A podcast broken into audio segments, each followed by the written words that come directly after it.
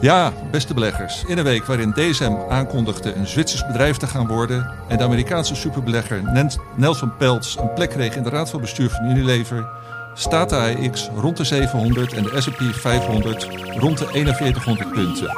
Tijd om te praten over beleggen. Dit is voorkennis. There are three ways to make a living in this business. Be first, be smarter, or cheat. No, I don't cheat. Beleggersbelangen presenteert voor kennis. Ja, beste beleggers, leuk dat jullie weer luisteren. Ik ben Johan Brinkman en ik mag vandaag de presentator zijn met gasten aan tafel. Michiel Pekelharing en Karel Merks, uh, allebei uh, welbekende namen uh, van beleggersbelangen. weer drie gevarieerde hoofdonderwerpen. Uh, maar eerst gaan we eens eventjes uh, kijken wat er de afgelopen week de meest opvallende dingen waren. En dan uh, begin ik bij Michiel. Michiel, wat is jou het meeste opgevallen? Wat mij opviel en waar ik ook over geschreven heb, is de, ja, het samengaan van DSM met Feminich. Dat vond ik wel echt een heel mooie gebeurtenis. Eigenlijk is het het klapstukken op een periode die eigenlijk al onder Fijke Cijfers, maar hebben we het bijna twintig jaar geleden in gang werd gezet. dit is de tweede metamorfose van DSM en het is echt het prachtaandeel geworden. Kan niet anders zeggen. Ja, en kun jij uh, ja, betekenen of zeggen wat dat voor het uh, bedrijf betekent? Uh, wat het betekent is dat het stabieler en voorspelbaarder wordt. In zoverre dat ze de divisie die nog het meest cyclisch was, materials, die hebben ze verkocht aan lang 6. wat blijft over? dat is eigenlijk gewoon een heel voorspelbare tak met, met hoge marges, stabiele eindmarkten. Het is vier, vier smaken hebben ze erin. Het zijn parfums en geuren, smaken en voeding, gezond eten en leven en diervoeding. En al die takken dragen ongeveer evenveel bij. Dus je hebt een uh, bedrijf wat al voorspelbaar was en stabiel groeide, gaat nog stabieler groeien, wordt nog voorspelbaarder. Het enige is het prijskaartje, maar ja, als je kijkt wat het bedrijf te bieden heeft qua marge en groei, is het het zeker waard. Maar het is toch zo, Michiel, als een business stabieler wordt, dan verdien je toch ook een hogere koers-winstverhouding, omdat in een recessie daalt het minder? Absoluut, absoluut, dat is het. En het is ook, uh, ik vind het wel mooi om dit dan te vergelijken met Givaudan. Dat is echt een Zwitserse specialist op de, het gebied van geuren. Die worden dan verhandeld voor 37 maal de winst. En ik zie jou je ogen dicht doen het zijn, ja, ik ik vind het ook te. Maar het geeft wel aan uh, wat voor premie er aan dit soort aandelen hangt. Het is, oh, ik doe altijd mijn ogen dicht als ik ga uh, rekenen, Michiel. het, is, uh, het is een niche-markt. ze, ze, ze lopen voorop qua innovatie. Het is niet zo dat een andere partij kan komen die opeens bepaalde marktdelen gaat afpakken. Het is... Maar je zegt 37 en waar handelt DSM nu op? ruim 28. Oké, dus ik kan gewoon een derde bij. Dat zou mogelijk kunnen. Uh, het punt is alleen dat dat niet hoeft. Er is misschien wel enige ruimte om dat te kunnen doen. Ook als je kijkt naar de financiële positie, als je kijkt naar de balans. Nou, ze hebben ongeveer 1 miljard netto schuld. Ze krijgen bijna 4 miljard voor de uh, materials divisie. Dus ze hebben eigenlijk gewoon een netto cash. Daar valt nog wel wat te halen. Maar als je kijkt naar de groei. Zij, zij mikken op een omzetgroei van 5 tot 7 procent per jaar. Uh, dat is autonome groei. Nou, als je kijkt naar de kaspositie, is er ruimte om die groei nog wat aan te vullen met overnames. Dat hebben ze in het verleden heel slim gedaan. Dus kijk je alleen dan naar de omzet, dan kan die minstens 7% groeien. Kijk je naar de winst, nou daar zeggen ze dat de uh, EBITDA-marge die kan omhoog. Dat is nu al een vrij keurige 19,7 procent. Uh, Firmenich zit 20,5 procent nog iets hoger. Zij mikken op 22, 23 procent. Dus dan heb je een hogere winstgevendheid, een snellere groei.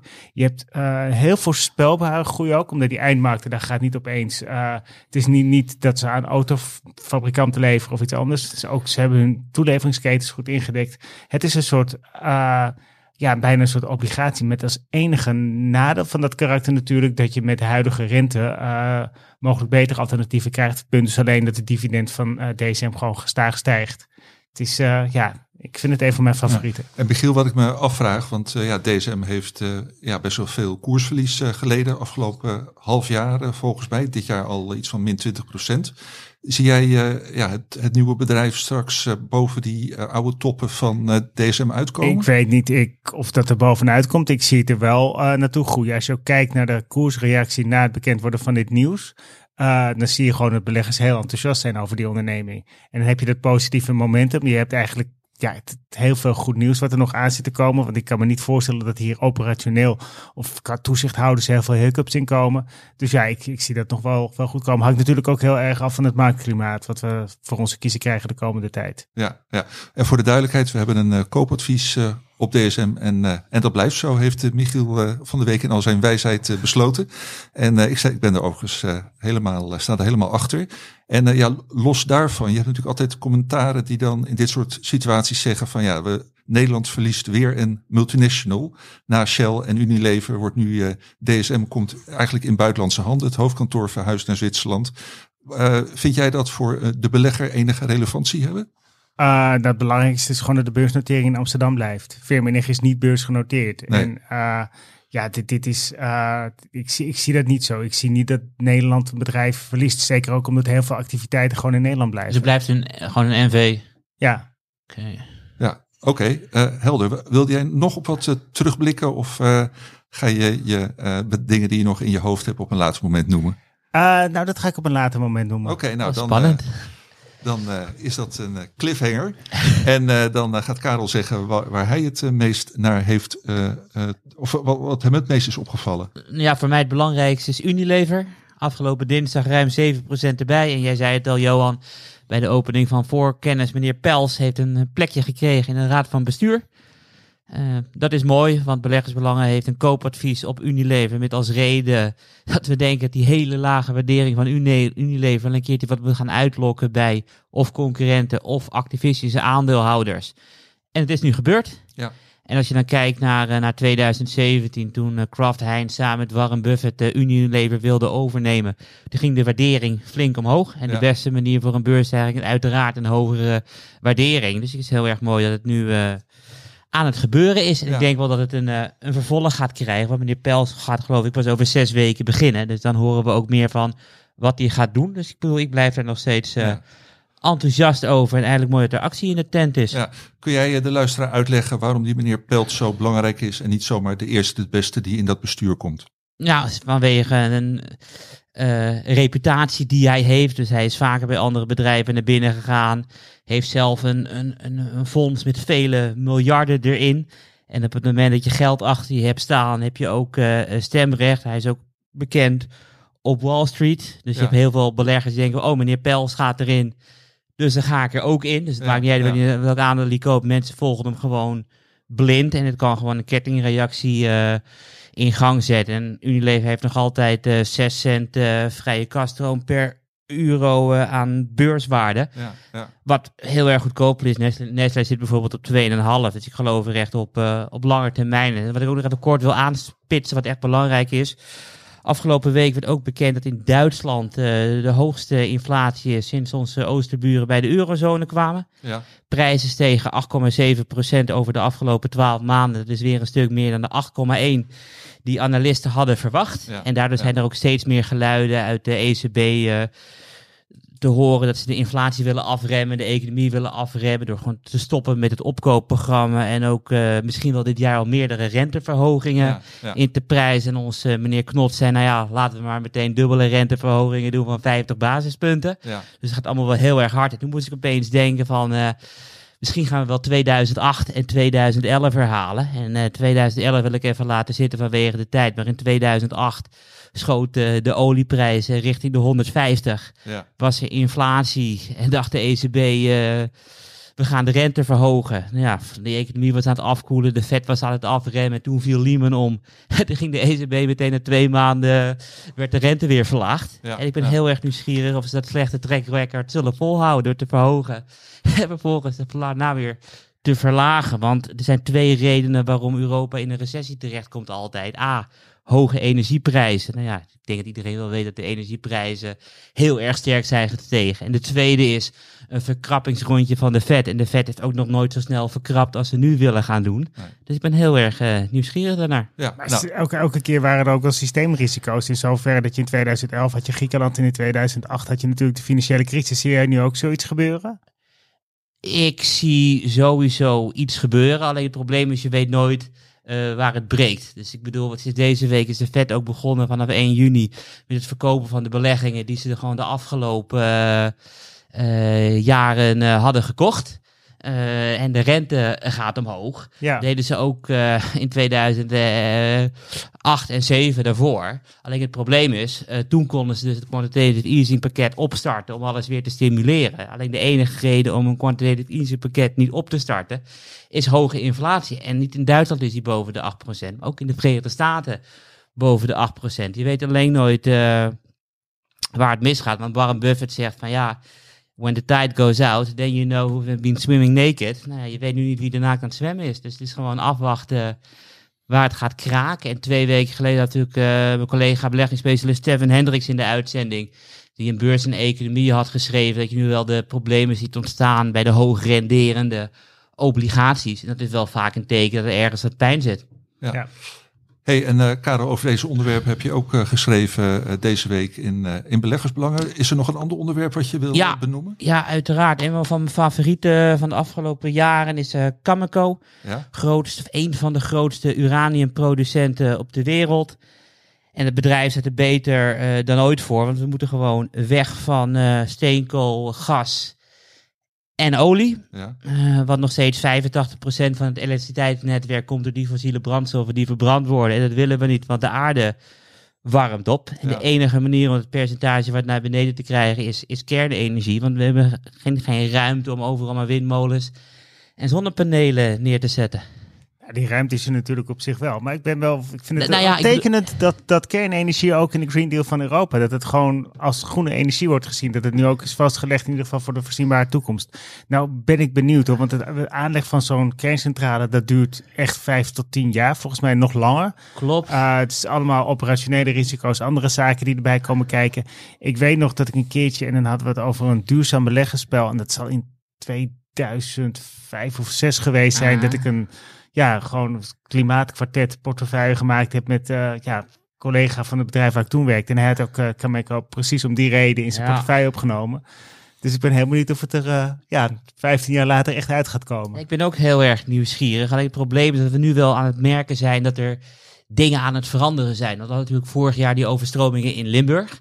En, en voor ons viel dat wel mee. Maar volgens mij zijn er over de grens in Duitsland echt Duitsland 100, was heel 100 erg. doden, 200 doden, complete dorpen 20 miljard schade. weggevaagd, weet je. En ik bedoel, ik volg toevallig voor ook wat mijnbouwbedrijven in Zuid-Afrika. Ik bedoel, daar zijn onlangs gewoon 600 wegen en bruggen vernietigd door overstromingen. En dat haalt niet eens meer het nieuws hier. Dus we moeten wat doen. En hoe kan je, de, kan je dat doen? Minder koolstofdioxide uitstoten. Een kerncentrale bouwen die pas over 10, 15 jaar het verschil gaat maken.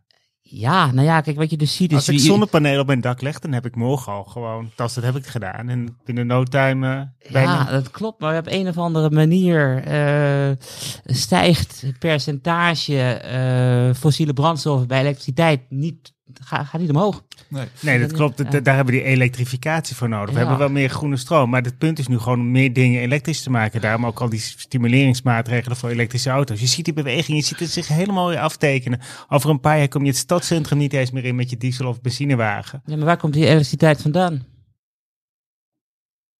Zoals nu, de huidige Nee, maar over, over, over vijf jaar? over vijf jaar mag ik hopen dat er veel meer zonne- en windenergie Dat is. hoop ik, weet je. Ik heb zoiets van, ik kijk naar de, naar de data. En wat je dus nu al ziet, is dat eh, oliebedrijven niet meer investeren in het vinden van nieuwe olievelden. Met als gevolg dat de capex, dus gewoon de capital expenditures, op de laagste niveau staan in, in, in 25 à 30 jaar. Dus je ziet die olieprijs, zie je alleen maar oplopen. Nou, het gevolg is dat vooral landen in eh, de opkomende markt zeggen van ja, steenkool verbranden is veel beter. Waardoor je gewoon die stikstof in de lucht alleen maar meer en meer wordt. En op een gegeven moment is het gewoon genoeg. Ja, volgens mij is dit een eh, interessant thema een keer voor een eh, speciale podcast met eh, duurzame beleggers en kernenergiebeleggers aan tafel. Althans, die zitten er al, maar om er dan misschien een keer een uur over te hebben. Dat wou ik nu niet doen. Michiel, waar heb jij van de week met name over geschreven in beleggersbelangen? Ehm, een van de leukste dingen die ik geschreven heb was over de cryptomarkt. En wat daar gebeurd is, is dat Luna in elkaar geklapt is. Dat gebeurt natuurlijk wel vaker. Iedereen hoort regelmatig van, van als bitcoins of Ethereum die gewoon hard omhoog, hard omlaag gaan. Deze munt is naar niks gegaan. Het ellendige daaraan is dat het gekoppeld was aan een andere eh, munt. De Terra-dollar als het ware. En die is ook naar nul gegaan. En dat had eigenlijk niet mogen gebeuren. Want het was een zogeheten stablecoin. En die waarde daarvan ligt vast aan de dollar.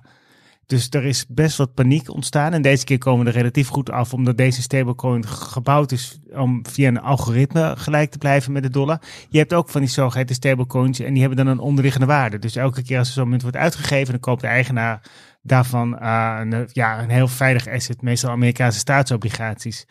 En uh, een rapport wat eerder dit jaar verscheen van Sing Ray Kim, dat is ja, van de Universiteit van Yale, die becijferde van wacht even, als er dan wat gebeurt op die cryptomarkt, kan dat via die stablecoins heel hard doorechoen op de obligatiemarkt. En uh, eigenlijk een soort van waarschuwing er, erin zit, wat eigenlijk wel weer heel grappig is, omdat je in 2018 een collega uh, econoom van Yale had, die had becijferd dat elke portefeuille voor 6% uit crypto zou Ja, moeten maar waarom bestaan. is het een, een, een waarschuwing?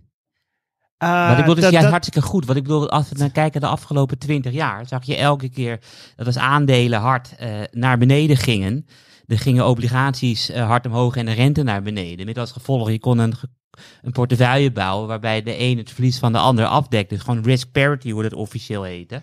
Dus het is juist mooi dat op het moment dat aandelen naar beneden gaan, obligaties dat die stijgen. correlatie weer een beetje terugkomt. Ja. Die correlatie die we. is geen risico. Het is alleen maar mooi voor de gedi- gediversifieerde portefeuille. Nou, ik vind het eigenlijk niet zo mooi dat dingen die gebeuren op de cryptowereld, dat toch een soort van Wild West kunnen doorecho in de normalere segmenten van de financiële wereld.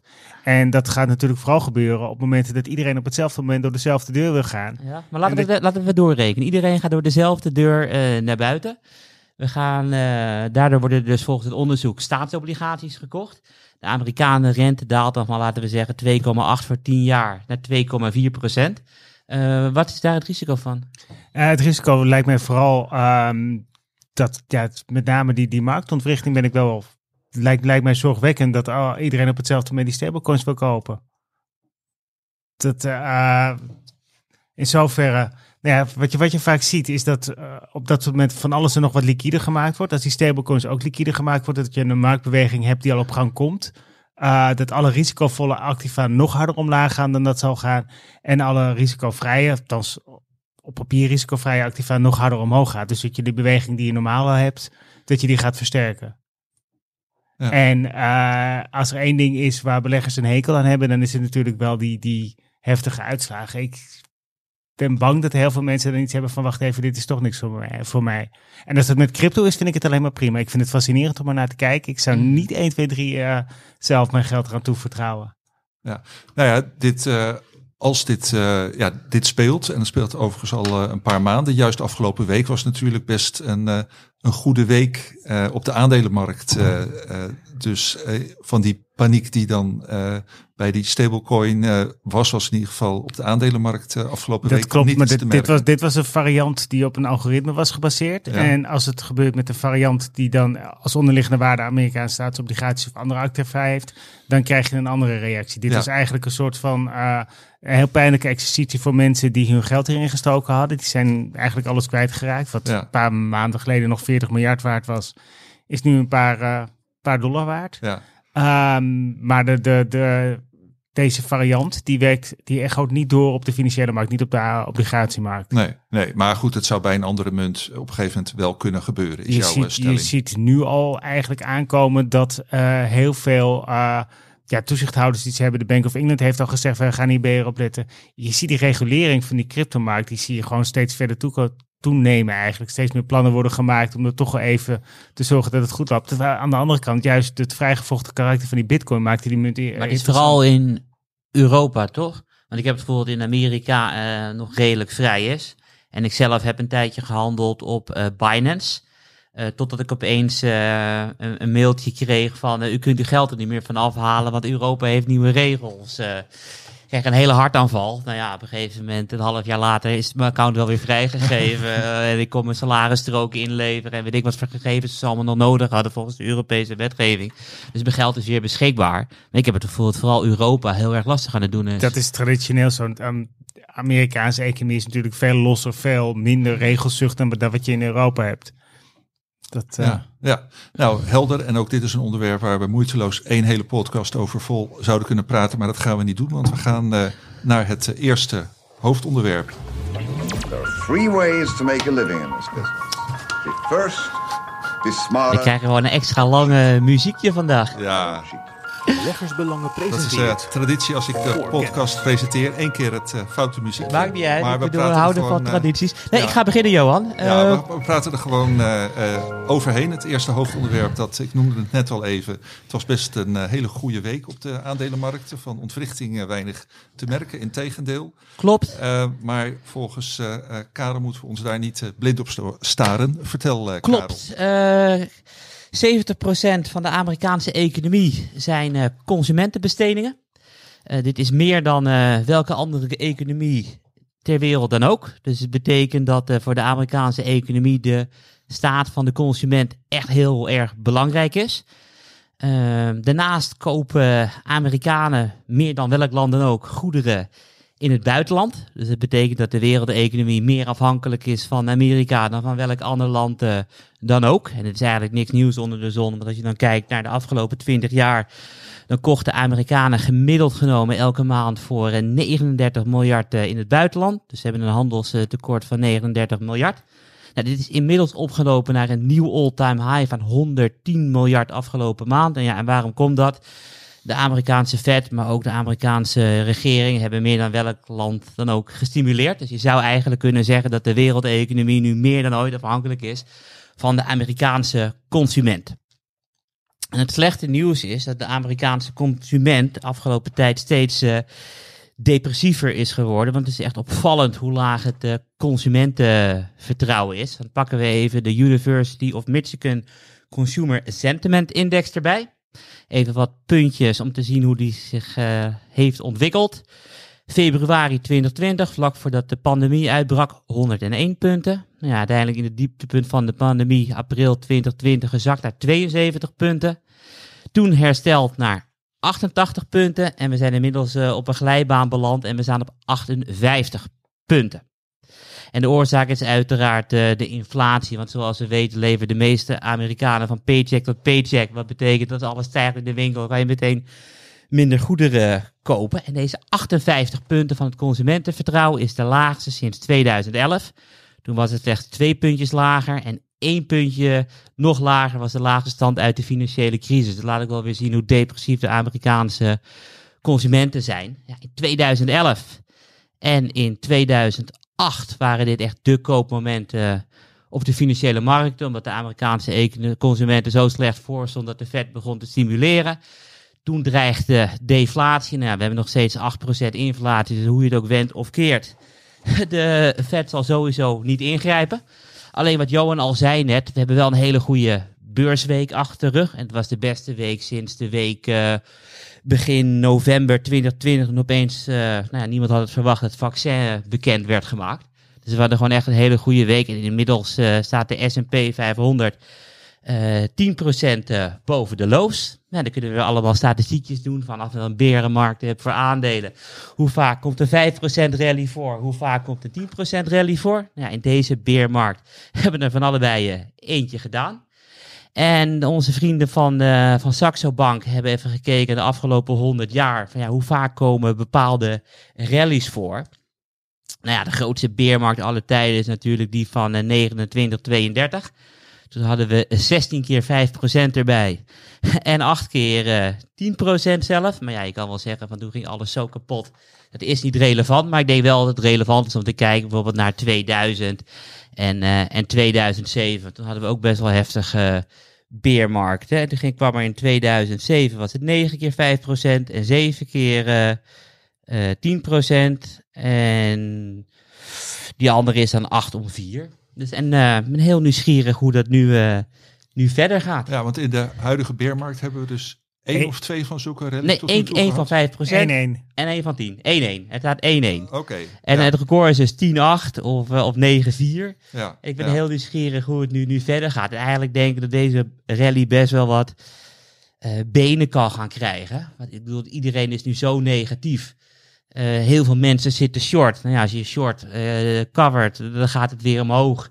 En misschien krijgen we wel een soort 2008 scenario voor de boeg. En ik daag Michiel uit om hier even een gat in te schieten. Maar toen dacht iedereen ook begin 2008, dit is zo belachelijk slecht. Eh Bear Stearns eh, viel om. Niemand had dat verwacht Je, in maart. je, je bedoelt dan denk ik begin 2009. 2008. 2008. Oh, Oké. Voor de, 2008. voor de grote kap. Ja, de ja, ja. kredietcrisis voor Oh, Lehman klopt. klapte. Ja, ja. Was de kredietcrisis al een Klopt. jaar bezig. Ja, klopt. Ja. Want eh, 2008 dacht maart dacht iedereen van oh my god, Ja. Eh Bear Stearns viel om. Ja. Eh, dit is het. Dus iedereen... eh, Voedingsinflatie, die iedereen- prijzen was schoten door het dak toen. Klopt, dat was klopt, klopt. Eh, olie naar 147. En wat gebeurde er toen? De S&P 500 steeg 17%. En waarom steeg die 17%? Iedereen staat short. En, en, en eh, op een gegeven moment ging het omhoog. En dan moet je je posities afdekken. En je denkt, Short het komt wel covering. goed. ja. En op, toen had niemand dus verwacht dat de klap in de zomer kwam. Ik bedoel, iedereen is nu zo negatief door wat er in de Oekraïne gebeurt. Eh, doordat is- eh, Oekraïne 400 miljoen mensen voedt via, via graanproducten. En het is zo negatief dat ik denk al, ja, misschien wel 1, 2, 3, 4 maanden rallyen. En dan is het de herfst. En in de herfst is vaak het moment van bezinning.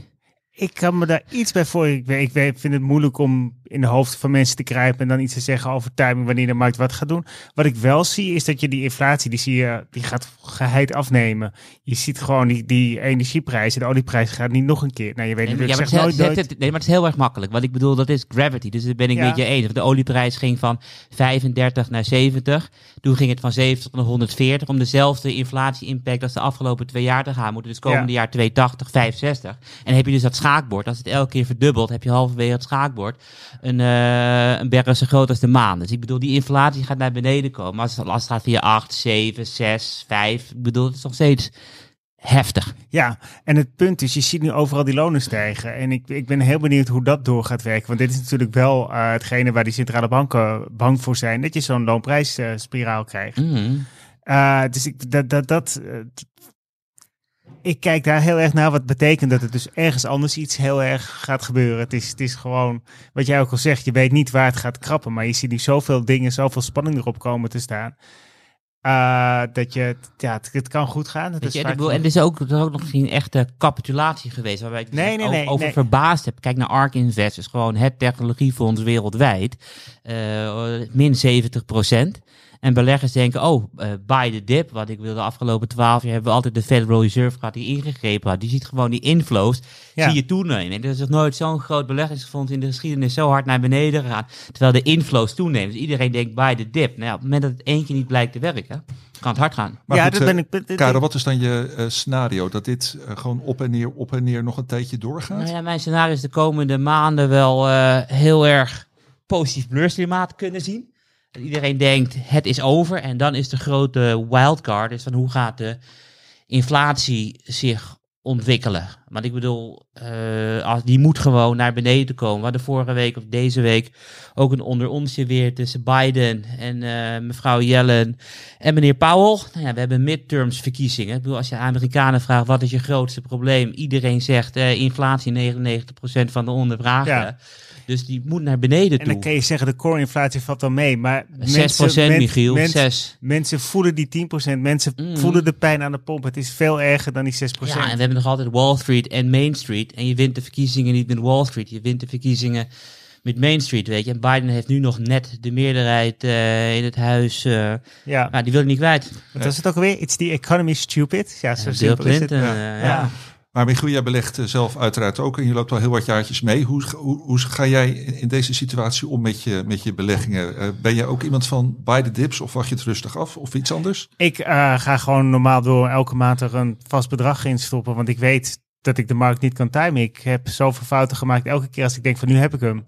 Het, het is veel meer, ik vind het veel leuker om met specifieke aandelen dit soort spelletjes te spelen. Ja, Dan echt om te kijken van nu, ja, nu ga ik even uit de markt, nu ga ik weer in de markt. Dat, Ja. dat, ik, zeker ook, eh, dat is ook wel een mooie, die hoorde ik ook laatst. Als je elke dag naar de markt kijkt, nou ja, de beurs gaat ongeveer evenveel dagen omhoog als omlaag. En de pijn van het verlies als de koersen dalen is uit onderzoek gebleken groter dan het geluksgevoel Ja, ja. van een vergelijkbare stijging. ja. Dus eigenlijk heb je dan over de lange periode heb je gewoon een rotgevoel als je elke dag naar je beleggingen kijkt, omdat je vaker ja, die, die pijn harder aankomt. Als je gewoon elk jaar omkijkt, dan verandert het beeld. ja Dus ja, ik probeer met die grote marktbewegingen eh, liefst gewoon echt op de lange termijn te kijken. ja. En niet de markt te timen, maar dat doe ik dan wel weer met mijn, ja, mijn speelportefeuille, mijn al echt, echt specifieke Ja, positie kiezen. Ja. En ik, ik ben het wel met Karel eens. Dit zijn wel momenten dat ik kijk van, oh, kan ik even wat schrijven? Kan ik nog wat? Ja, maar het is ook wel kiezen van de tijd. hè. Want ik bedoel, als je dan kijkt naar quantitative tightening, dus het afbouwen van beleggingen die gekocht zijn. De Fed heeft het maar één keer eerder in de geschiedenis geprobeerd, vierde kwartaal 2018. Ja, Toen was het min 20 procent. Ja en wat, er staat nogal wat. Dat is het 9000 miljard. Die Ja, ja nu al- 9, 9 biljoen, maar, maar ze willen niet heel hard afbouwen. Volgens mij is het plan nu het komende jaar 1000 miljard eraf. Dan hebben ze nog 8 biljoen. En ze eindigen met dit 4 is toch- biljoen. eh. Het is, het is gewoon bijna een spel geworden dan. Ja, klopt. Weet je, de ECB is nog altijd bezig. Die stopt er pas over een maand mee. Dus die koopt nog steeds nieuwe assets. Ja, Weet je, wat ik dan wel weer schokkend vind, is van we hebben nu pas. Europa koopt nog steeds assets. Maar ik zit net er even te kijken, de 10-jaarsrente in Italië is dat 3,2 eh, procent gestegen. Die gaat weer flink omhoog. Wat denk je dat het stoppen van het QE-programma doet voor de Italiaanse rente of eh, renteverhogingen? Die spread met Duitsland is nog meer dan 200 basispunten. En dan krijgen we weer het hele euro. ja, maar dat verhaal. blijft zich elke keer herhalen. Maar Ja. bij de vorige crisis was het debt GDP Italië 139. We zitten nu al op 160 of 170. Dus elke keer is er meer schuld in de Italiaanse economie. Wat betekent dat elke cyclus het weer pijnlijker wordt dan de voorgaande cyclus. En Europa moet gewoon integreren. Dat we gewoon één staatsobligatiemarkt hebben. Bezittingen eerlijk verdelen, schulden eerlijk verdelen. En we zijn best een sterk continent. Maar ja, elke we Italië over de kling natuurlijk. Ja, of Griekenland of Spanje of Klopt, Frankrijk. Ja, ik bedoel, Griekenland is wisselgeld, hè? ja. Oké, nou we gaan aan het einde van het jaar kijken hoeveel eh, koersstijgingen we van 5 en 10 procent we gehad hebben en eh, in welke markt. ja. En eh, we gaan nu naar het eh, volgende hoofdonderwerp. Voorkennis. En eh, nou, Michiel, dat had jij eh, aangedragen, heel ander onderwerp. Wel eh, ook gerelateerd aan wat de rente doet. Absoluut, Namelijk absoluut. Nederlandse verzekeraars. Vertel, wat kun jij daarover zeggen? Nou, je ziet eigenlijk dat heel veel marktsegmenten onderuit gaan. Met name de groeiaandelen, die hebben het heel zwaar. Wat blijft goed liggen, dat zijn de verzekeraars. En het mooie is, die hebben namelijk een heel andere manier... precies hetzelfde effect wat de groeiaandelen omlaag drukt, namelijk die stijgende rente. Dat eh, houdt de verzekeraars op peil, stuurt straks waarschijnlijk de winsten zelfs omhoog. Omdat de verzekeraars hebben heel veel toekomstige verplichtingen. Eh, en het fraaie daarvan is dat ze die verplichtingen nu tegen een eh, hogere koers kunnen terugrekenen. Dus je hebt nu minder geld nodig om in de toekomst je verplichtingen na te komen. Die beweging die is gunstig voor de hele markt. Ehm, Sinds Dan- is die beweging gaande, Michiel? dat, is, dat is gewoon eigenlijk die rentebeweging die, eh, die je ziet. ja, die is eigenlijk in september in een half jaar, een jaar? Eh, ruim, ruim een half jaar. ruim een half jaar, ja. En ehm, wat, wat, ook, wat eigenlijk al langer speelt, is dat de markt op een heel andere manier naar verzekeraars is gaan kijken. Ik weet nog dat ik in 2018 was dat volgens mij een interview had met Jos Baten, topman van ASR. En eh, we hadden toen ook van hoe je, eh, ja, wel- welke financiële cijfers belangrijk waren. En hij zei toen al van, ik denk dat het steeds meer om de kapitaalgeneratie gaat, organische kapitaalaanwas, zoals ze dat zo mooi noemen. Eh, want wat is een verzekeraar eigenlijk als je, als je beleggen? Eh, idealiter is het gewoon een bedrijf dat zijn kapitaal doorschrijft naar de aandeelhouders. En ehm, je ziet ook steeds meer, er wordt gekeken van hoe stevig is die buffer van die Nederlandse verzekeraars. ja. Uh, dus kunnen, hebben ze de ruimte om kapitaal door te schrijven. Nou, daar hebben we in het verleden heel veel problemen mee gehad met Egon. Nou, dat, Ja. is, dat is behoorlijk, ja, dat is eigenlijk in zoverre opgelost. Uh, met eigenlijk al uh, een aantal jaar geleden. De huidige Tom Laat Vriezen, die, die zet er nog een stapje bovenop. Die is hard bezig nu uh, de risico's van het Amerikaanse levensverzekeringsboek af te dekken. Dat is 80 miljard en dat was in het verleden elke keer dat daar weer een verrassing uitkwam. Ja, ja. Dus uh, die bedrijven worden ook voorspelbaarder. Ze worden stabieler. En wat wil je als belegger? Ik zei het eerder al, van je wil niet dat het alle kanten op schiet en uh, uh, nog, nog onvoorspelbaarder wordt. Je wil gewoon eigenlijk dat het bedrijf doet wat het moet doen. En uh, met beleggers snappen dat als die storm van Karel langskomt en Duitsland en Nederland onderlopen, dat ze dan een ja, schadepost hebben, omdat de, de schade vergoed moet worden. Het groot deel van die risico's zijn ook weer doorverzekerd naar andere partijen. Maar dan hebben ze gewoon een slecht half jaar en dan Nou ja, dat, dat is operationeel. Maar waar de markt een hekel aan had, waren die onverwachte verliezen die met name Egon vaak voorkwamen. Ja. Eh, en Want N we Group, hebben het in dit verhaal over Egon en ASR. Hè? Dat zijn de Nederlandse... en, vers- en Group en mag je niet vergeten. Nee, die zijn nee. een stuk internationaler. Nou ja, Egon is eigenlijk ook wel grotendeels Amerikaans. Ja. Maar eh, en N Group is eh, echt op heel veel plekken in Europa actief. Ja. En dat is ook een van de echtere verzekeraars geworden. Omdat je daar die focus die ik bij Egon noemde, die heb je daar ook. En dat is wel onder druk van Ja. durfkapitalisten gekomen weer. Dus vandaar dat die koersreactie bij Peltz ook wel snap bij Unilever. Maar eh, wat daar gebeurd is, ze hebben hun eh, vermogensbeheerdivisie afgestoten. Ze zijn het aan het stroomlijnen. Ze profiteren van die, van die marktrente. ja. Eh, ze, ze creëren duidelijkheid. En dan kijken we, eh, oké, wat mag je als belegger verwachten van die verzekeraars? Ja, Ik heb wat, ja, de, de Solvency 2 ratio, zoals dat zo mooi heet in verzekeringsland, die eh, meestal streven ze naar 150 tot 170 procent. Dat is gewoon een veilige buffer boven Ja. het minimumniveau. Bij Egon is dat 211 en N-Group 213, eh ASR 196. En vervolgens de kapitaalgeneratie, wat ze dan doorschuiven, dan kunnen ze makkelijk de huidige dividenden handhaven. Nou liggen die bij eh NN Group en ASR bijna 6 procent. ja. Eh, Egon niet. Dat komt omdat ze een hele poos bezig zijn geweest natuurlijk weer om die kapitaal op niveau te krijgen. Maar die hebben een heel duidelijke route geschetst. Van oké, we keren, eh, vorig jaar was het een 21 eh, eurocent. In 2023 hebben ze vorig jaar al geroepen, keren we 25 eurocent per aandeel uit. En er is nog meer ruimte om dat in de toekomst verder te verhogen. Dus je hebt eigenlijk wel een, eh, een heel mooi iets. Je hebt een marktsegment dat profiteert van die, van die stijgende rente. ja. En eh, wat bovendien ook een heel fraai rendement oplevert. Ja, want ze hebben het volgens mij alle drie dit jaar eh, vrij goed eh, gedaan. Ja. Qua koers natuurlijk dividend weer uitgekeerd. ja. En je hebt ze ook volgens mij alle drie een koop. Ik heb ze alle drie op kopen staan ja. en daar gaat geen verandering in kopen. En zeker ook als je, de, de, volgens mij heb ik die koopadviezen voor een groot deel ook gegeven nadat de coronapaniek uitbrak. En je eigenlijk zag dat het veel minder hard doorwerkte bij die partijen dan, dan iedereen dacht. Ze werden toen zo hard afgestraft. Dat was een ideaal instapmoment. En dat soort momenten, dat is ook het moment... eh, Ja, dat- mochten toen een tijdje ook geen dividend uitkeren Klopt, klopt. Net als banken. Dat is ook een periode waarin ik bij ING heb gekocht. Dat, dat was, het liet zich toen al uittekenen eh, dat Ja. zodra het sentiment, het extreem negatieve sentiment omslaat. Nou ja, dat, dat, dat zijn de mooie momenten om inderdaad echt in actie Ja, te komen. Oké, maar dat zijn dan de resultaten uit het verleden. De vraag is dan van eh,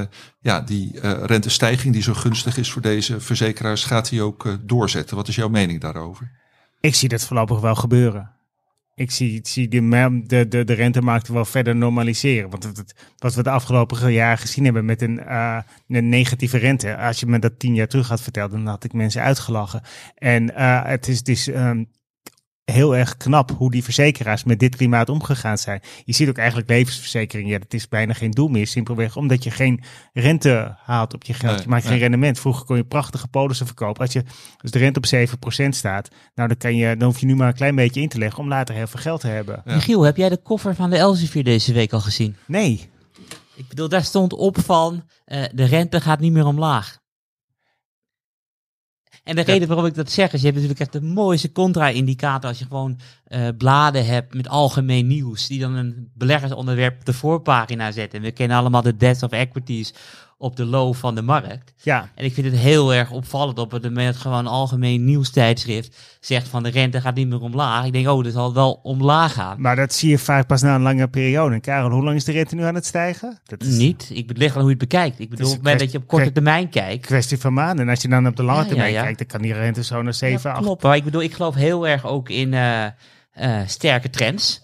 En als Ja. je dan kijkt vanaf eh, de jaren 80, dan zie je dat elke rentepiek weer lager uitkomt dan de vorige rentepiek. Dus we zitten nog steeds in een, een dalend trendkanaal wat al ruim 40 jaar eh, van kracht is. Ik bedoel, de Amerikaanse rente die piekte op eh 3,3 in eh 2018. Dan gingen we uiteindelijk gingen we helemaal naar een half procent toe. En nu piekten we op 3,2, dus 1 tiende daar weer onder. En nu zijn we weer aan het dalen in de Verenigde Staten. En heel vaak zie je het op het moment dat eh, meerdere centrale banken eh, proberen om te voorkomen dat de inflatie uit de hand loopt. Dus de rente te verhogen. Dan zie je juist die marktrente wat naar beneden gaan. Want er zijn twee variabelen die volgens mij bij rente en obligaties belangrijk zijn. Dat is A, economische groei. Die zijn we met z'n allen aan het afremmen. Dalende rente. B, prijspeilverandering, die zijn we ook naar beneden aan het krijgen. En misschien is die dalende trend eh, nog wel intact. En als je Maar waar, waar, waar komen we dan uit? Onder de nul. Geen idee. Dik onder de nul. Geen idee. Ik bedoel, eh, ik heb zoiets van, we gaan gewoon lekker die trend volgen en, we- en we kijken. Dus ik heb ook eh, Dus twee jij zou, je, jij zou je geld niet in de verzekeraars stoppen, Karel? Kijk, ligt aan wat Michiel zegt. Kijk, alles draait natuurlijk om eh, de waardering, de solvency ratio en hoe ze met kapitaal omgaan. En op het moment dat je 6% dividend krijgt, is het toch ook heel erg mooi. En de enige reden waarom ik niet in steek, is omdat ik er te weinig van af weet. En het is meteen een heel mooi ezelbruggetje naar een vraag van Michiel. Want ik volg één verzekeraar. En dat is Berkshire Hathaway. En zij hebben natuurlijk eh, geld niet nodig, omdat ze gewoon op lange termijn eh, pas hoeven uit te betalen als er wat aan de hand is. Dus zij stoppen het ook in aandelen waar de verzekeraars die jij volgt, waar stoppen zij het geld in? Dit is wat ze mooi- misschien over mooi- tien jaar nodig hebben. Mooi bruggetje. Eh, ASR heeft toevallig wat zonnevelden gekocht net. In zonnevelden. Zonnevelden. Dat, eh, en je ziet steeds meer van dit soort duurzame initiatieven ontstaan. Wat ze daar, eh, ja. En op het moment dat het dan geld oplevert, betalen ze daarmee de uitkeringen. ja. Oké, cool. Maar hebben ze ook Dat- nog voor de rest nog een Ja, ze hebben, beleggingsportefeuille? uiteraard ze hebben ook traditionele beleggingsportefeuilles. Ja, En maar zijn daar gewoon aandelen Adyen of ik bedoel Nou, dat Nederlandse hartstikke hartstikke- dat is, staatsobligaties? eh, obligaties, of grotendeels obligaties. Als je kijkt, en dat doen ze heel netjes altijd. Want als de rente stijgt, die- betekent dus dat de koers van de obligaties dalen. waar. Dus het is wel dan een soort weegschaal dan, toch? dat klopt, dat klopt. Want dan Dat- verlies je dat, dat op de portefeuille. als je echt een renteschok krijgt, dan, eh, da- da- dan echo dat door in die solvency ratio Ja. natuurlijk ook met het kapitaal wat ze hebben. Eh, wat je wel ziet is dat ze bijvoorbeeld voor die aandelenmarkt, als er een eh, downward shock komt van 25%, heeft NN Group mooi becijferd, gaat de solvency ratio maar 9% omlaag. Ze zijn veel gevoeliger bijvoorbeeld voor vastgoedbewegingen. Ja, maar zeggen ze ook dat als de rente van, ik bedoel, dit is uw Nederlandse staatslening, ruim 1 of zo, als die verdubbelt of zo, wat het dan doet? Eh, ja, het is, het is met name parallel shocks, zoals ze dat dan zeggen. Dat, dat valt nu nog mee, tenzij die rente opeens echt heel, heel wild gaat bewegen. En dan, Ja, dan, als gaat- het ga je- geordelijk gaat. Ga je dat ja. wel voelen. Maar daarom ook dat ik heb aangehaald, die, die, die sol- solvency ratio die voor veel partijen boven de 210% ligt. En je hebt een buffer tot 150, 170% waar ze zelf op richten. Mm. En die ligt dan nog boven het eh, toezichthoudersniveau.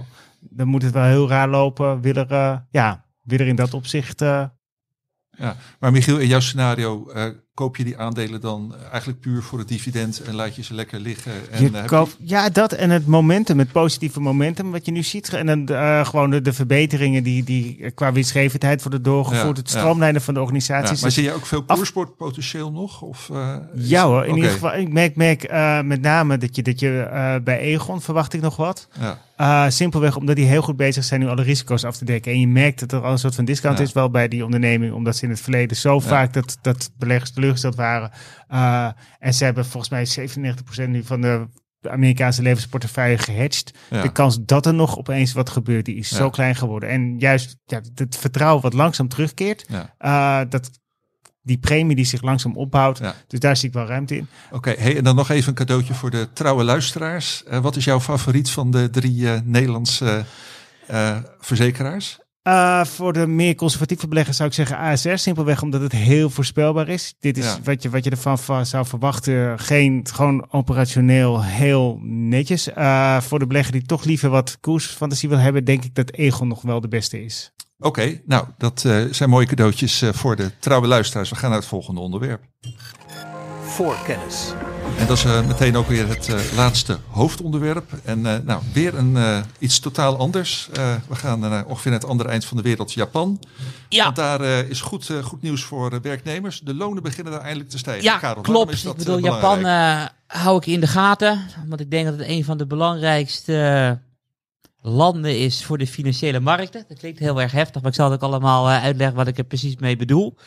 In Japan hebben wij al nou, een jaartje of 25 deflatie. Ja. Dus het betekent dat het eigenlijk het enige grote land is waar je je la- sa- salaris elk jaar omhoog gaat op het moment eh, eh, dat je meer kan kopen van je salaris. Dus gewoon deflatie. Dus de lonen zijn eh, met 2% gestegen. En het was de verwachting dat ze met 1,2% zouden gaan stijgen. En die 1,2% was... 2% ten opzichte van vorig jaar. Ja, en het was 1,2% was de verwachting. Ja. De afgelopen 20 jaar daalden de lonen met gemiddeld eh, 0,4% per jaar. Ja. Dat is gewoon een jaarlijkse loondaling Is per ook, saldo. is dat ook niet omdat je in Japan een heel groot deel van je loon dat het variabel is? Dat het gekoppeld is aan zaken. Want ik heb er ooit een keertje door een econoom laten uitleggen eh, hoe dat nou kwam eigenlijk dat Japan zo anders is dan de rest van de wereld. En die legde uit van da- daar maken ze een andere keuze. In Japan eh, gaat, draait het om volledige werkgelegenheid. En mensen die vinden het, ja, doen, doen liever concessie, die nemen liever genoegen met een lager salaris. Eh, en bedrijven die het gewoon nul doen in die cultuur om mensen te ontslaan. Aan de andere kant heb je Europa, wat ja, gewoon net even iets dynamischer is. En dan de Verenigde Staten dan veel dynamischer. Dat die lonen daar veel meer fluctueren. En dat het eigenlijk vooral een weerspiegeling is van eh, ja, het, het, het, het arbeidsaanbod. In plaats Klopt. van. eh, Ja, nee, helemaal, helemaal mee eens. Maar op het moment dat gewoon elk jaar de waarde van een yen stijgt en, en, de prijs van een brood daalt elk jaar, dan is het ook een stuk makkelijker accepteren dan op het moment dat de prijzen eh, met vele procenten stijgen natuurlijk. En nu beginnen ze ook een beetje eh, te morrelen in Japan. En eh, terwijl de ECB hard gaat afremmen en de Fed al hard aan het afremmen is, geeft de centrale banken van Japan nog steeds vol gas. Want ze zijn de enige van de grote centrale banken die yield curve control hebben. Want de 10-jaarsrente mag nooit boven de 0,2% uitstijgen. En gebeurt dat wel, dan wordt gewoon de quantitative easing, dus gewoon eh, massaal beleggingen gekocht, zodat die rente weer daalt. omlaag gedrukt. Dus je ziet ook die balans hier echt enorm eh, toelopen, vooral nu. Omdat natuurlijk iedereen zijn Japanse staatsobligaties aan het verkopen is en verplaatst naar landen als de Verenigde Staten, omdat daar de rente een heel stuk hoger is. En wat je dus ziet is dat Japan nog steeds een van de rijkere landen eh, ter wereld is. Ze hebben echt duizenden miljarden eh, dollars aan spaargeld, wat gewoon langzaam naar de Verenigde Staten wordt verhuisd. Want je krijgt niet alleen meer rente, maar je ziet ook dat de yen naar beneden gaat. Dus je hebt ook nog een, eh, een dikke valutawinst. Mooie carry trade. Klopt, want we waren eerst 110 aan het begin van het jaar van de Amerikaanse dollar. En nu gaat het heel snel naar de 130. Nou ja, dat betekent als je Amerikaanse obligaties hebt, dat je al 30% koerswinst hebt. Dus het zorgt alleen maar voor dat er nog meer geld naar de Verenigde Staten gaat. Dus die rente in de Verenigde Staten is misschien wel een stukje lager, eh, doordat al die Japanners eh, duizenden miljarden eh, naar de Verenigde Staten aan het verhuizen zijn. Ja. En wat, En- wat, wat moet je met dit verhaal als Nederlandse belegger? Wat je als Nederlandse belegger daarmee moet, is de Japanse centrale bank in de gaten houden. Ja. Want op het moment dat de inflatie stijgt in Japan, eh, dan moet de centrale bank van Japan gewoon stoppen. Want ze willen niet hoge inflatie hebben. Ze willen gewoon netjes 2%. En niet meer dan dat. Dus Nee. op het moment dat dat komt, wat, wat zal hier dan gebeuren? Dat halen al de Japanners hun geld uit Amerikaanse staatsobligaties Ja, ja. dan eh, stijgt eh, de Amerikaanse rente. En een stijgende Amerikaanse rente is natuurlijk slecht voor de waardering van aandelen. Want aandelen worden geprijsd ten opzichte van de rente. Want toekomstige kaststromen worden gewaardeerd met een discount cashflow model. Dus hoe hoger de rente, hoe minder de winst eh, van een bedrijf in 2030 is. En ik hoop natuurlijk alle Ja. toekomstige Dit, winsten. dit is precies de pijn die de groeiaandelen gevoeld hebben de afgelopen negen maanden. Klopt, weet je. En op het moment dat die rente dus extra stijgt in, in, in de Verenigde Staten. Meer dan pijn. Moet aandelen moeten naar beneden, moet de vet eh, weer harder ingrijpen. En je zou vragen van, ja, wil je dan nog eh, een normale weighting voor Amerikaanse aandelen in de portefeuille hebben. Terwijl je gewoon over de afgelopen eh, 13 jaar 400% rendement hebt behaald. Terwijl het verleden heeft laten zien, Amerikaanse aandelen hadden zo'n 100 à 110% per 10 jaar. Ja. En echt niet 300, 400 procent. Dus dit is ook weer een teken. Alleen de Japanse centrale bank eh, geeft gewoon heel erg veel gas. En de vraag is, hoe lang kan dat zo doorgaan? En niemand eh, kijkt hiernaar. Maar ja, iedereen kijkt wel naar de rente. Maar ja, ik vind het wel interessant. Dus ik kijk gewoon maandelijks naar die salariscijfers. En die beginnen nu eindelijk een beetje op te lopen. Ja, dus kan eh, destabiliserend werken op de eh, eh, markten. Maar moet je daar als Nederlandse particulier dan je beleggingsportefeuille op aanpassen? Of is er een manier waarop je in Japan zelf hierop kan eh, Ik ben sowieso, eh als iets ander onderwerp, enthousiast over Japan. Want Ja. op het moment dat er daar weer een keertje eh, inflatie komt, want deflatie zorgt ervoor dat mensen passief worden. Inflatie zorgt ervoor dat mensen actief worden, worden de stenen gekocht, worden weer nieuwe ideeën ontwikkeld, eh et cetera. Want op het moment dat je een miljoen hebt gespaard en er is deflatie, dan wordt alles langzaam meer. Dan hoef je dus ook niks te doen. Is er inflatie, dan moet je wat andere dingen met je spaargeld gaan doen. De sparen is nog steeds heel erg hip in, eh, in Japan. En omdat sparen zo hip is en vanwege deflatie zie je dus ook dat aandelen in Japan eh laag gewaardeerd zijn. Dus zijn een van de laagst gewaardeerde aandelen eh, in, in de vrije wereld. Hele hoge dividendrendementen, hele goede balansen, et cetera. Dus op het moment dat deflatie naar inflatie overstaat, dan kunnen gewoon meer geld naar aandelen kopen. Dus ik bedoel, ik heb ook een paar maanden geleden, naar aanleiding van dit verhaal, wat er misschien kan aankomen, eh, Japanse aandelen geadviseerd in de beleggersbelang. En we zullen ook even dat artikel... Ja, het was door middel van een eh, ETF. Ja, eh, klopt. ja, klopt. ja. we Nee, willen dat, eh, gewoon de Japanse aandelenmarkt en we gaan niet, eh, niet die pikken om het beste aandeel te hebben, want dan kan het nog misgaan. We willen gewoon... eh, ja, en je wilde zeggen, dat artikel zetten we in de show notes. ja, klopt, dat wilde ik ook zeggen. En een belegger die dan eh, zwaar, zwaar, zwaar overweight zit in de Verenigde Staten, dan zou ik nog eens kijken van ja, moet er niet naar een normale waardering, naar weging toe. Ja, jij houdt je ook al eh nou, 10, 20 jaar met eh, Japan bezig, zo af en toe. Eh, zie jij ook beleggingskansen in, eh, in Japan? Absoluut, ja. Het is inderdaad die waardering waar Karel het over had. En waardering is natuurlijk nooit hetgene wat, eh, wat de doorslag gaat geven.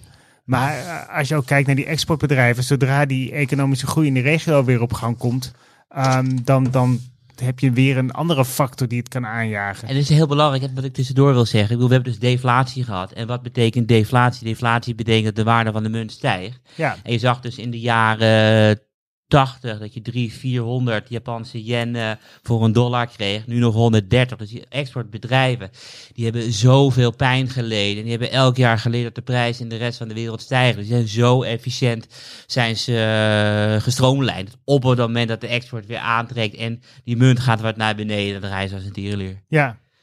Ja, ik, ik zie die handel, maar wanneer trekt die handel aan? En dan wil kijk, ik, mag, nu misschien, mag, ik, nu mag even eens de uitstapje maken in de regio? Ja, Eh, Michiel, dat mag je. En dat is eh, wat, wat- wat je nu in eh, China ziet gebeuren, al die lockdownmaatregelen. Waarom gebeurt in de, je hebt natuurlijk in het najaar heb je dat eh, partijcongres, daar wil eh, Xi Jinping voor de derde keer, eigenlijk, of, eh, derde keer gekozen worden. Tot, En laatste, ja, voor dat, het leven toch? Ja, dat is het hele idee. Maar goed, dan kan je dus niet hebben dat juist op dat moment een gigantische pandemie eh, ervoor zorgt dat nou ja, overal mensen overlijden, iedereen ziek is. Dus vandaar dat ze er heel streng op zitten. Ik zou zomaar kunnen dat het gewoon in de loop van het jaar wat, dat de voet wat van het gaspedaal gehaald wordt. Zodra dat congres geweest is. Ja, China zal toch op een of ander moment door die pil moeten bijten. Dus Is ik, dat zo? Ik, ik vermoed van wel, ik ja. bedoel, het is toch zo van dat dat vaccin, dat Chinese vaccin, zoveel slechter werkt dan, dan, dan Pfizer en Moderna. En ik bedoel, en je kan als Chinees kan je uiteraard geen Amerikaans vaccin krijgen. Dus dan moet je toch mensen gewoon opsluiten. Ik bedoel, door de één-kind-politiek heb je heel veel oudjes in China. Dus op het moment dat je het virus nu laat rondgaan, of na het congres, iedereen valt om. Ja, maar je moet uiteindelijk toch een keuze maken, want de economie platleggen. Nou ja, je merkt nu al hoe ver dit doordreunt, hoe ver die toeleveringsketens. eh, Ja, het is een enorm eh, het- probleem daar. eh. het, het, het- je, je ziet nu ook gewoon die strategische keuzes die bedrijven maken door gewoon dan maar dat, dat reshoring, dat alles dicht bij huis geproduceerd wordt. Simpelweg omdat je niet het risico wil lopen dat er een ever given dwars komt we ook met de chips en medische Ja. producten. En, van alles. ja, van eh, just in time naar just in case. Ja, ja. Maar dat is ook weer een heel mooi onderwerp voor een andere podcast, denk ik. Ja, ja. Wil even jullie nog wat eh, over Japan eh, zeggen en wat daar nu gaande is? Nou, op zich, ja, je hebt een regering die heel erg ja, pro-bedrijfsleven is.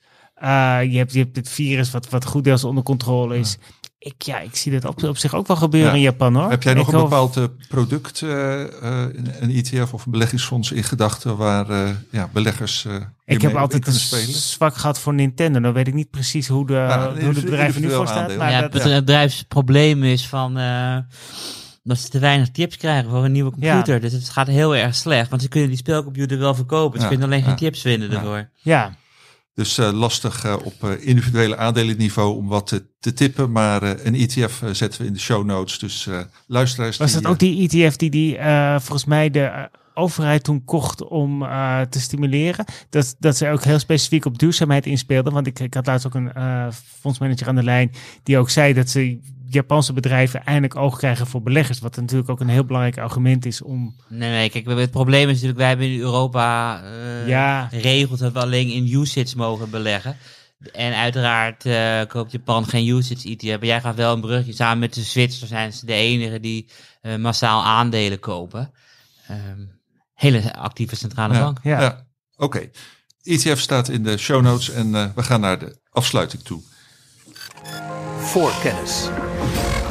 En eh, nou, eh, hebben, rest ons nog om eh, vooruit te blikken op de komende week. Michiel, waar ja, ga jij eh, speciaal op letten? Ehm, en s- niet zozeer komende week, maar wel op wat lange termijn. Dat zijn toch echt de lonen. Wat je langs ziet komen, wat je ook verhaal, hoort om je heen. Hoe hoog die lonen omhoog schieten. Ook in Nederland. Ook in Nederland. Welke sectoren? Beveiliging. Ik sprak laatst, Beveiliging. ik sprak laatst Waarom iemand. zeg je niet beleggingsspecialist? Ik sprak laatst iemand die had een beveiligingsbedrijf. Die eh, betaalde zijn mensen 14 euro per uur. Dat is in één keer omhoog geschoten naar 24 euro per uur. Dat soort dingen. Wat je bij Schiphol ziet gebeuren. En als dat, nou ja, als dat zo doorgaat, dan, dan komt die loonprijsspiraal eh, wel, wel dichterbij. En dat is iets waar ik wel bang voor ben. Waarom ben je- je daar bang voor? Nou ja, omdat je dan eigenlijk dat inflatie sticky wordt, zoals dat zo mooi heet. Omdat je dan, eh, de, de mensen krijgen weer meer geld om te geven. En op die manier worden de prijzen weer opgedreven, waardoor de lonen omhoog moeten gaan, waardoor de prijzen... Dan krijg je die, die, dat, dat cyclische effect. En het is nu nog deels eh, veroorzaakt door eenmalige factoren, zoals oorlog in Oekraïne met stijgende olieprijzen, eh, voedselprijzen. eh tekort, ja, gewoon ellende in Het is toeleveringsketens. echt dramatisch, want als je kijkt naar loonprijsspiraalperioden, dan elke periode correspondeert met een koers-winstverhouding in een enkel getal voor de aandelenmarkt. Ja, en dit is dus gewoon de- de- over aandelen die gewoon 60, 70 procent kunnen dalen. En het zou niet eens bizar zijn, maar het is gewoon Nee, dat wat is- in het verleden altijd Ja. zo geweest. Maar, is. maar dat Je- is dus wil je omdat, niet. omdat de, de winstmarges van bedrijven onder druk eh, komen te staan. Ja, Ja, Onze- dat- ja, onzekerheid. Ja. Dat Ja. ook. En die winstmarges die zijn nu zo hoog. Nou ja, het- jij zegt, jij kijkt heel lange trends. Nou, ja, die trend van die winstmarge, met name in het Amerikaanse bedrijfsleven, die is al zo ver opgelopen. En dan zeg je, de richting is duidelijk. Maar ik vraag me af wat er gebeurt als dat omslaat.